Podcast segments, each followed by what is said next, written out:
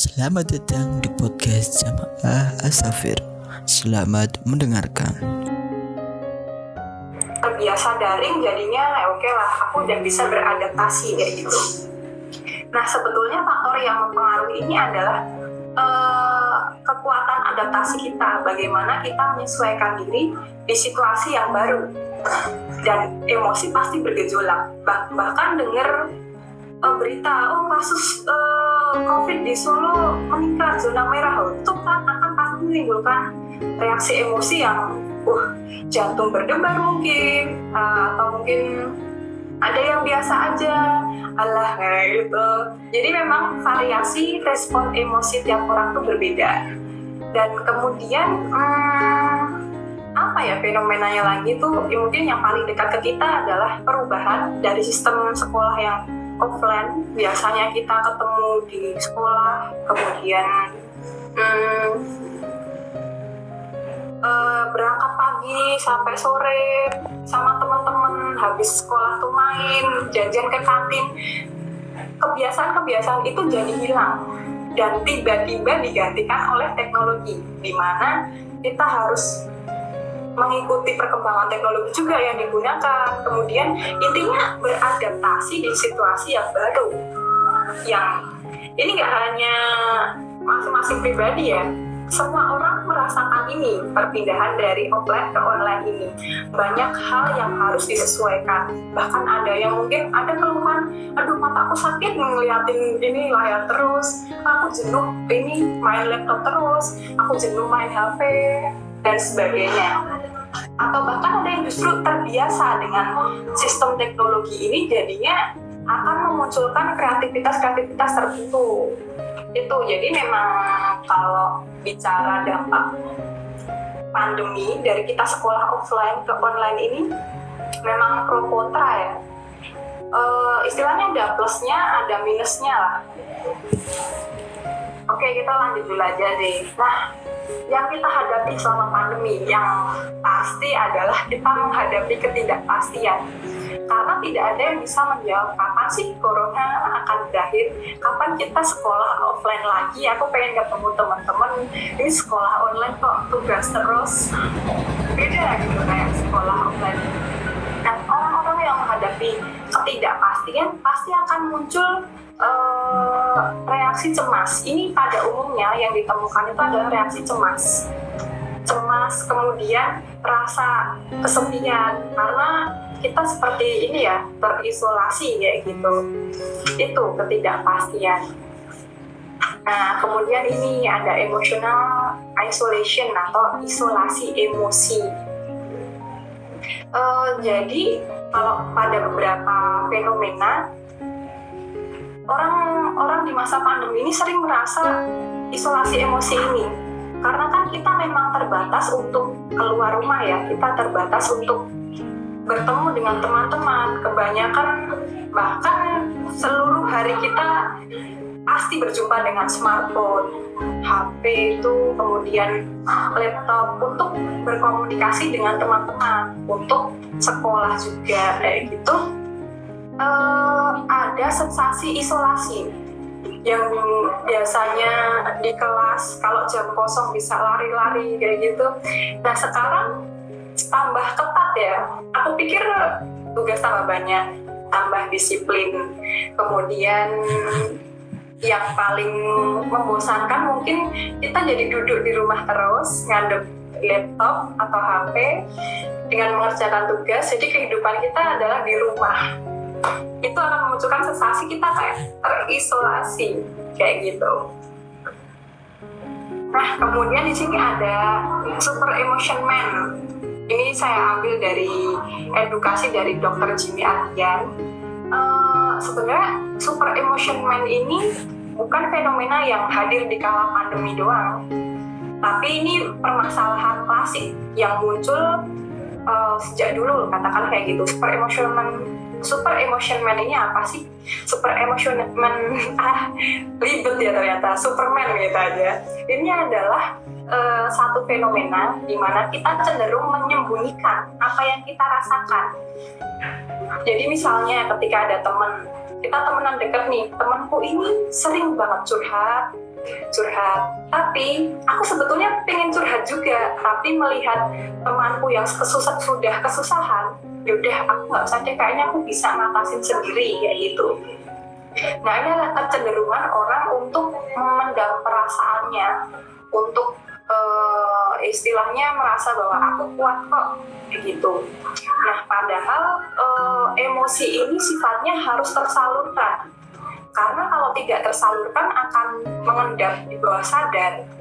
Dan konsekuensi yang paling uh, apa ya katakanlah membahayakan atau bisa berakibat fatal adalah munculnya misalnya kemarahan kemudian juga jadi agresif. Ada muncul kekerasan ada muncul keluhan-keluhan fisik. Tiba-tiba kok selama sekolah online ini aku kok mat terus ya. Kemudian sering banget pusing. Nah jangan-jangan selain problem fisik kayak misalnya kita natap layar terus oke okay lah itu ke mata emang jadi perih pusing ya.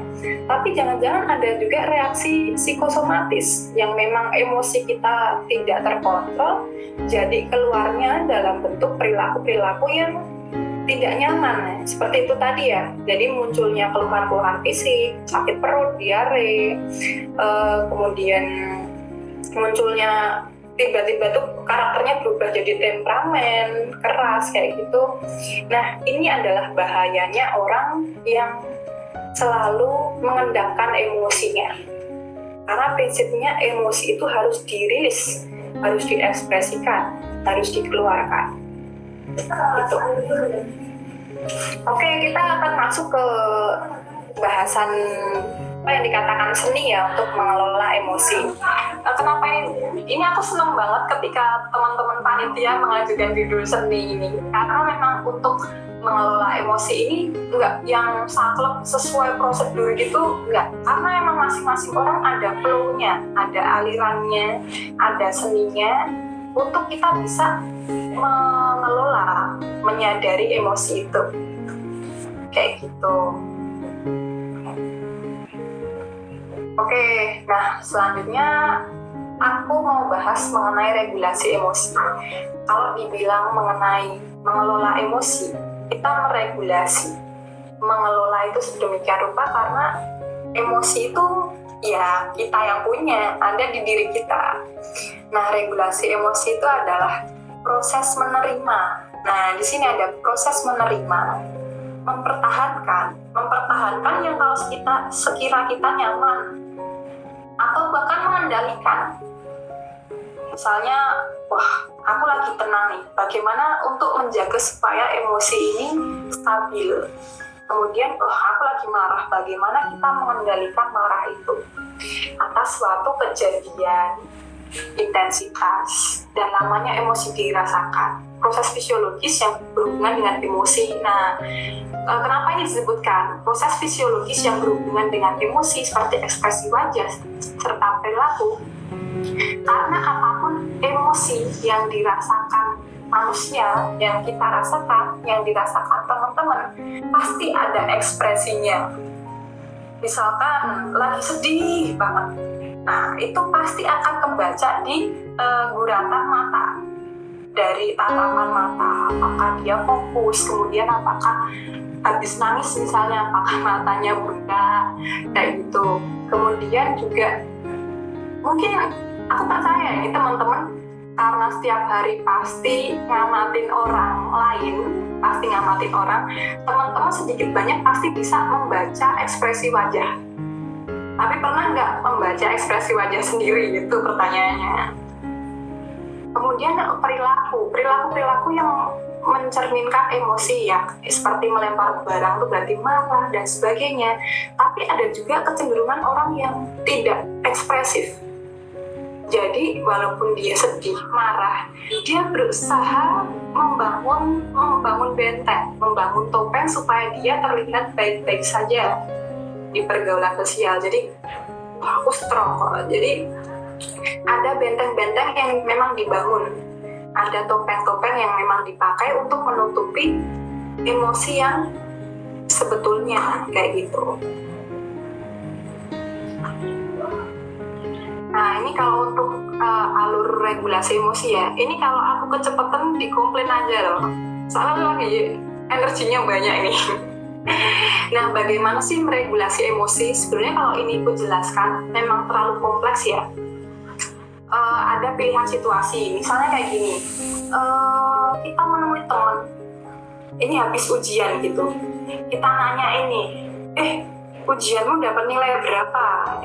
Temennya jawab gitu eh serasa bahas kue lah nah di situ teman-teman kan tahu berarti uh, temanku ini sedang tidak nyaman untuk diajak membicarakan terkait ujian. Dan jadi alihkan pilihkan situasi itu supaya relasi kalian tetap eh, hubungan kalian tetap terjaga baik.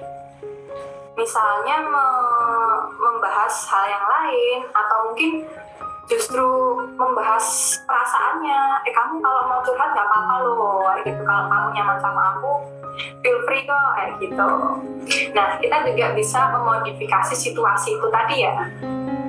Uh, situasi yang bisa dikendalikan kendalikan kayak gitu.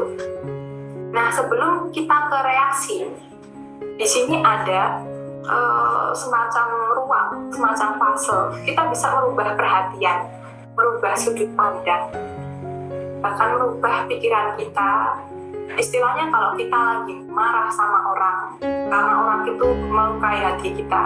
Nah, sebelum kita mau misuhi atau bahkan uh, apa ya bertindak keras, melempar dan sebagainya, kita punya ruang untuk memilih mana perilaku yang tepat untuk kita lakukan. Nah, di sini akan melibatkan oh nanti kalau aku berkata yang kotor ataupun mengerasi dia, pasti dia akan sakit hati. Nah ini kan merubah perhatian. Jadi kita tidak meluapkan amarah secara langsung kayak gitu. Jadi ada rentangnya. Nah mungkin kalau untuk simpelnya, oke ini coba aku tampilkan ya. Sini ada stimulus, entah itu mau stimulus teman kita yang marah atau mungkin ujian ini udah masuk UTS ya? UTS atau UAS itu atau mungkin tugas yang banyak ini adalah stimulus-stimulus. Nah hati-hati uh, orang-orang sekarang terutama milenial atau ini generasi uh, apa ya ya ini cenderung untuk automasi. Jadi ketika ada kejadian langsung direspon. Nah inilah sifat teknologi juga yang harus kita perhatikan. Semakin sering kita menggunakan teknologi, entah itu HP, laptop, TV, ya, atau apa pun, kerja teknologi adalah otomatis. Ketika dia diceklek tombolnya, dia akan menyala otomatis. Nah, manusia tidak begitu. Tapi kalau begitu, akan banyak resiko yang menyertai. Misalnya ketika teman kita uh, ngelok kayak kita gitu. Kita menangkapnya bully gitu respon kita langsung memaki-maki dia. Nah itu kan suatu hal yang otomatis. Itu yang harus dihindari. Misalnya lagi ada uh, tugas yang banyak gitu. Kemudian respon kita adalah langsung marah-marah atau bahkan langsung mengeluh. Nah di situ uh, proses otomatis otomasi berlangsung Nah, kalau terlanjur ngeluh gimana Mbak? Dan ini semakin membebani Ibu. Nggak apa-apa, karena respon itu bisa kita evaluasi dengan itu tadi ya mempertimbangkan berbagai sudut pandang kemudian mulai mencari-cari makna kembali oh ternyata tugas-tugas ini uh, diberikan kepadaku supaya aku coba bisa nggak komitmen untuk mengerjakan kayak gitu? Kalau dirasa oh, tugas-tugas ini emang kebanyakan nggak adil yuk coba kita rundingkan sama teman-teman kemudian nego negosiasi nih ke gurunya. Misalnya kayak gitu. Realitanya memang tidak semudah itu karena pasti hubungan antara guru dan murid itu ada gap ya yang kita memang harus menghormati. Nah di sini perlu dipilah-pilah bagaimana kita harus tepat berperilaku kalau mau komplain tugas itu hanya contoh mungkin nanti teman-teman bisa sharing Terima kasih telah mendengarkan podcast Jamaah Asafir. Nantikan kembali podcast-podcast lainnya hanya di podcast Jamaah Asafir. Wassalamualaikum warahmatullahi wabarakatuh.